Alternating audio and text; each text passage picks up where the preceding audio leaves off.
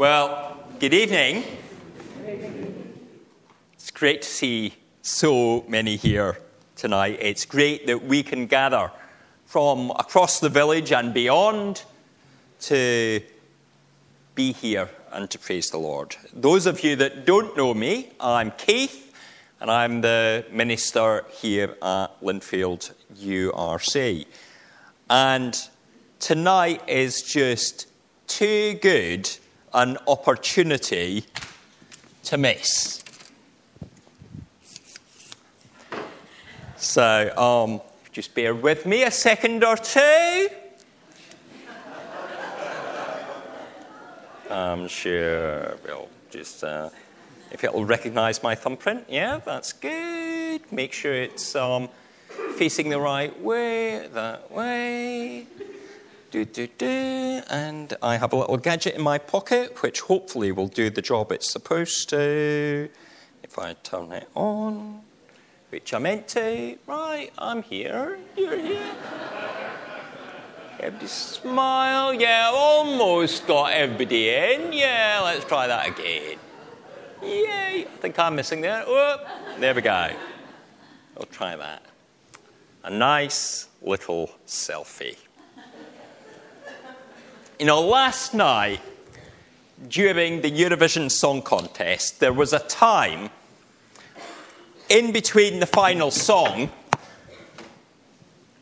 and uh, before, uh, just as the voting was about to get underway, where Justin Timberlake was there in the green room area.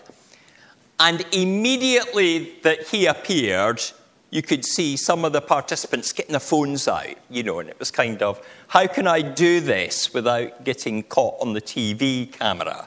How can we get the selfie?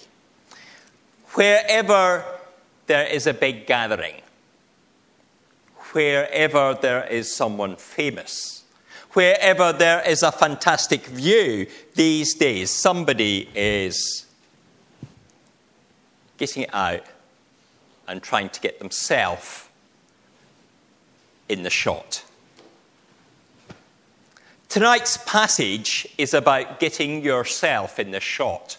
It's about getting yourself in the picture, about making sure that you are part of it. There, of course, was no mobile phones, no digital cameras, no film cameras even back 2,000 years ago in the first century. But the words recorded by Luke in Acts 2 of what Peter was saying to the people in Jerusalem sets your picture before you. It paints an image of what has happened in the life of Christ. Jesus has performed miracles, which are acts of God's power. He has done wonders, which are things that provoke astonishment. And he has brought signs, which will reveal spiritual truth. And the people that were in this crowd knew of this. They knew of all these wonderful things that had happened and many of them in that crowd might have been witnesses to it. They might have seen something and might have thought, wow, what an attractive guy to be with. I wonder if I can just get a snapshot. Can I get close? Can I be seen with him just for a moment? But then there's the challenge of getting the right selfie. You know, many of us take them from up high, not just so that we can see the big scene, but it's because if you're looking up, your eyes are bigger and your chin is smaller. It gives you a better appearance to the camera. But if you get the angle wrong from down here, you look a bit gruff.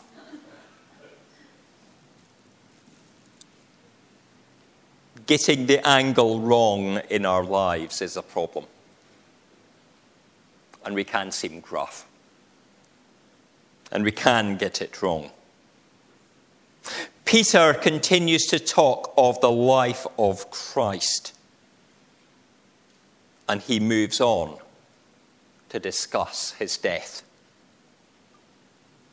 And the emphasis in that is you, the people that are gathered. Jesus was handed over to you.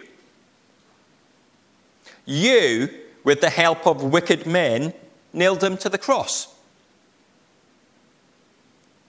It was us who took him there. And at this point, those in that crowd must have started to feel something burning within. It's something for us today that we might recognize what we did. But it's only a few weeks on from the crucifixion. And it may well be that there are those in that crowd that are gathered together that witnessed the trial with Pilate. There might well be those present that saw Jesus struggling to walk down the street with the weight of the cross on his shoulders. There might be those there that saw him lifted high with a crown of thorns upon his head. That's not the image you want to have in your album, is it? No, I was there. We might sing at Easter, Were you there when they crucified my Lord? It's the something there within us starts to shake and say, Is that the picture I really want to take? That I did this to him. I'll not bother with that image, perhaps. It causes pain. I want to back away from it. Yet in the text, we hear Peter saying something. And it starts to turn things. Because we hear that this shocking scene is part of God's deliberate plan. And it was a plan which allows us to be forgiven. It's a plan that allows us to have hope. It's a plan which, maybe at the time, lured the evil one briefly into a false sense of personal satisfaction. But Satan will never win.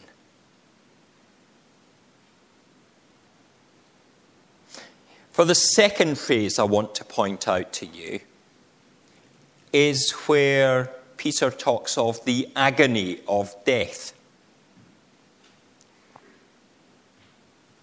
And that word agony is actually the word that's usually used for a birth pang.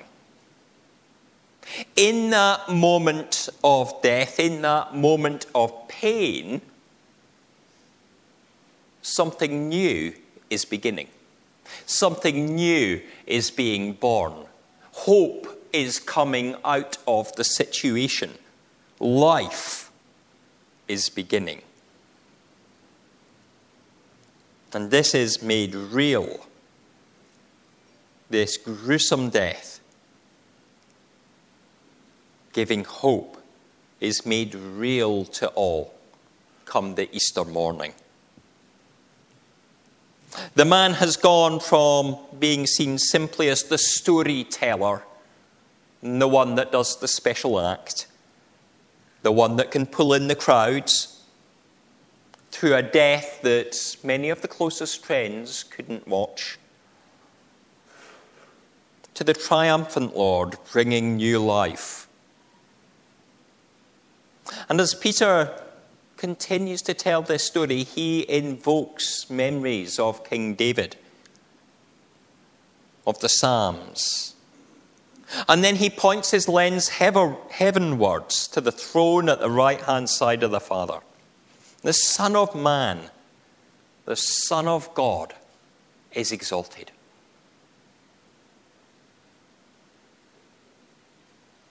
It's an image kind of beyond what we can point our lens at, even.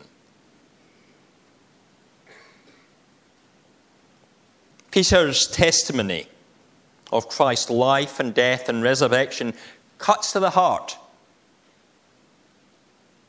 And yet the story's not finished because it's not yet got to that day or that morning. And the events that have a crowd before him. Because the final point is still to be made about what has happened. The Lord has poured out the Holy Spirit. The Lord has poured out the Spirit. And the Spirit is declared to be the source of the hubbub that was there earlier in the day. The Spirit has enabled Peter, this Galilean fisherman, this uneducated soul, to suddenly speak with the eloquence of a lawyer. It was the Spirit that enabled people from across the Mediterranean to feel that they were welcomed in the holy city, that there were people that they could understand, that there was worship that they could connect to, that they weren't being pushed out. Earlier in the day, in verse 12, the people were asking, What does this mean? What does all these things we encounter mean? But now there's a new question What must we do? What must we do when we hear the story of Christ on the cross?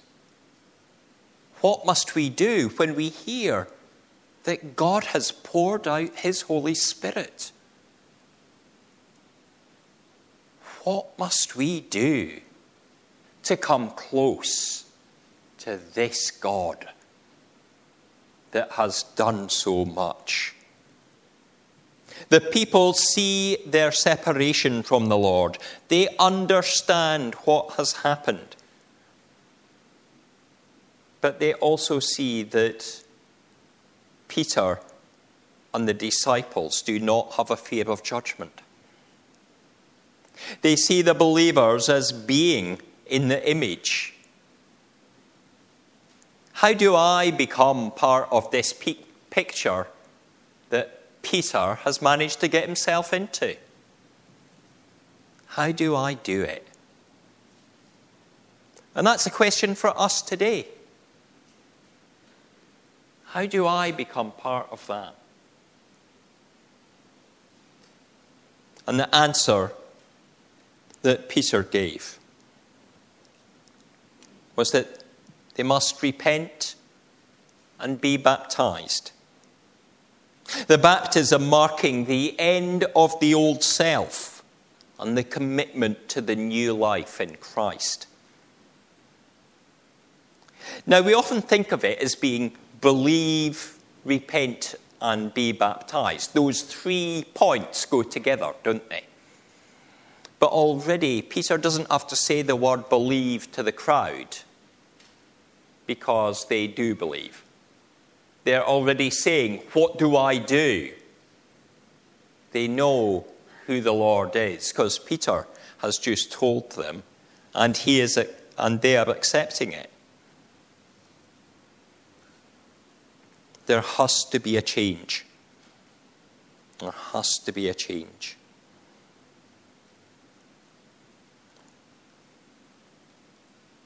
When they do that, when they change, when they mark the change and commit themselves, the Holy Spirit will be given to them too. And Peter says it's not just for you, it's not just this day, it's not just for this generation, it's for the generations that come after you. Those generations will have the opportunity to receive the Holy Spirit too when they become believers. And so we see 3,000 come. That's about just over half the population of Lindfield coming to the Lord in one day.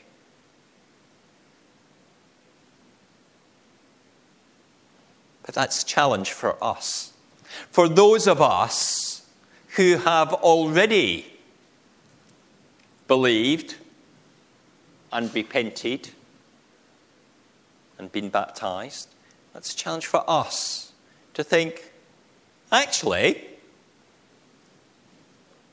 we're gathered here as three churches. There's not 3,000 here, is there? There's a whole community out there.